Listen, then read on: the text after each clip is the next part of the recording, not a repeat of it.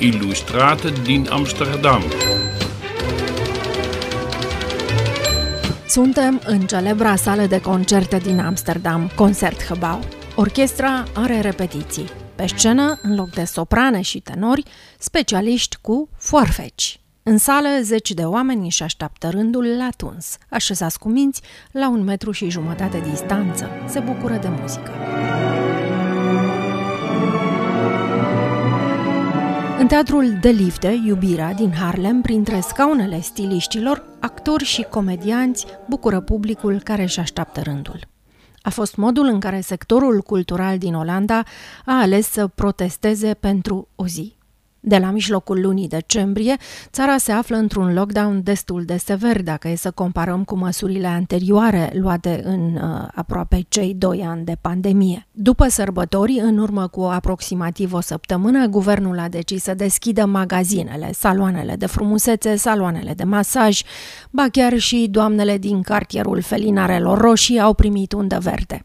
Au rămas închise muzeele, teatrele, sălile de concerte, cinematografele, restaurantele.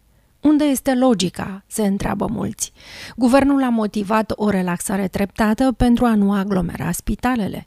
Dar, spune în special sectorul cultural, noi nu am fost niciodată sursă de îmbolnăvire. Ce diferență este între o vizită la Ikea și una la Rijksmuseum? Și de aici nemulțumirile. Inițiatorul, Didrik Ebbinge, susține că nu este o acțiune de protest, Nou, het is geen actie, het is gewoon Mensen, naar de, mensen zijn natuurlijk ook heel lang niet naar de kapper geweest. Sunt doar oameni care vor să se tundă și care vor să se simtă și bine, așa că am creat pentru ei un astfel de salon. Pentru o zi, zeci de entități culturale s-au transformat în saloane de frumusețe sau săli de sport.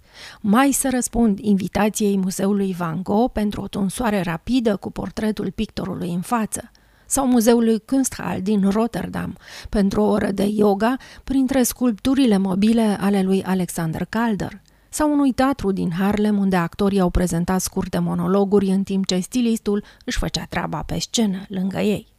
We zijn een kapsalon geweest. Er waren uh, eh, 40 mensen per uur die wilden hun haar uh, graag laten knippen. Am avut 40 de persoane pe oră care au vrut să se tundă astăzi la noi. A fost extraordinar, a declarat Milu Franken de la teatrul De Lifte din Harlem. Obligați de lege să intervină, primarii din multe orașe au trimis forțele de ordine care veghează la respectarea regulilor în timpul pandemiei.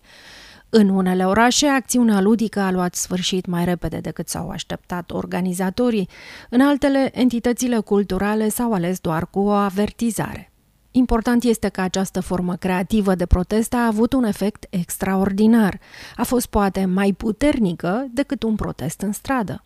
30 de primari din toată țara au trimis proaspătului guvern de la Haga o scrisoare prin care cer regândirea strategiei de impunere a restricțiilor. Cer un plan pe termen lung care să ofere perspective nu numai sectorului cultural, ci întregii societăți. Mâine este planificată o nouă conferință de presă dedicată măsurilor împotriva virusului corona. Pe rețelele sociale, muzeele, teatrele, cinematografele anunță că sunt pregătite să-și redeschide porțile. Va anunța mâine guvernul decizia mult așteptată. De la Amsterdam la București.